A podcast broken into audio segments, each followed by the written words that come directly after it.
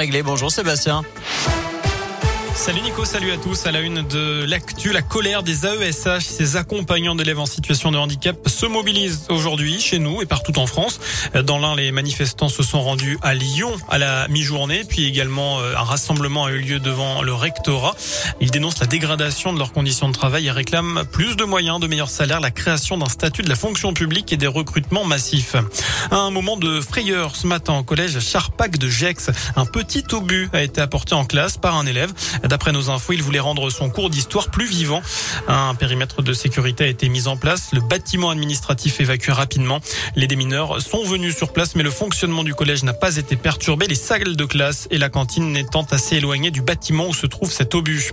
En bref, ce début d'incendie ce matin vers 9h sur la RCEA à quelques kilomètres de Mâcon à Sologny, un semi-remorque transportant des matières dangereuses a commencé à prendre feu pour une raison encore inconnue.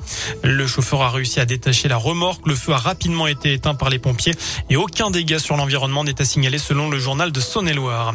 Dans l'actu également, baisse de taxes ou chèque carburant. Le gouvernement annoncera d'ici la fin de la semaine un dispositif simple, juste et efficace pour aider les Français face à la hausse des prix des carburants. C'est ce qu'a annoncé Gabriel Attal. Le porte-parole du gouvernement ajoute que les derniers arbitrages eh bien, sont en cours alors que les prix du gazole et du samplon ont encore augmenté de 2 centimes en une semaine. Le début de la campagne de vaccination contre la grippe, c'est vendredi et c'est plutôt prévu.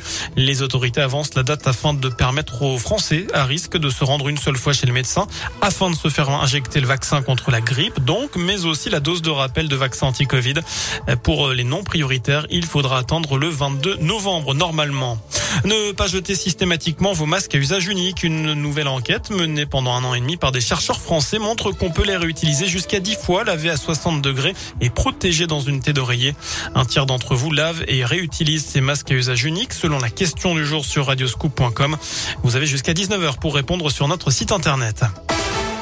On passe au sport du foot. Troisième journée de la Ligue des Champions. Le PSG en tête de son groupe affronte les Allemands de Leipzig. Les Parisiens sont privés de Neymar, blessé. Le coup d'envoi, c'est à 21h.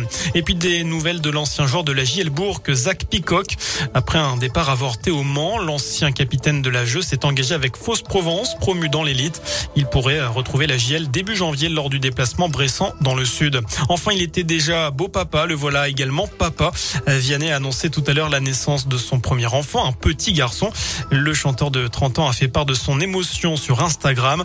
Partager avec vous ce bonheur me rend plus heureux encore. Voilà ce que dit le jeune trentenaire à qui on souhaite évidemment beaucoup de joie en tant que père.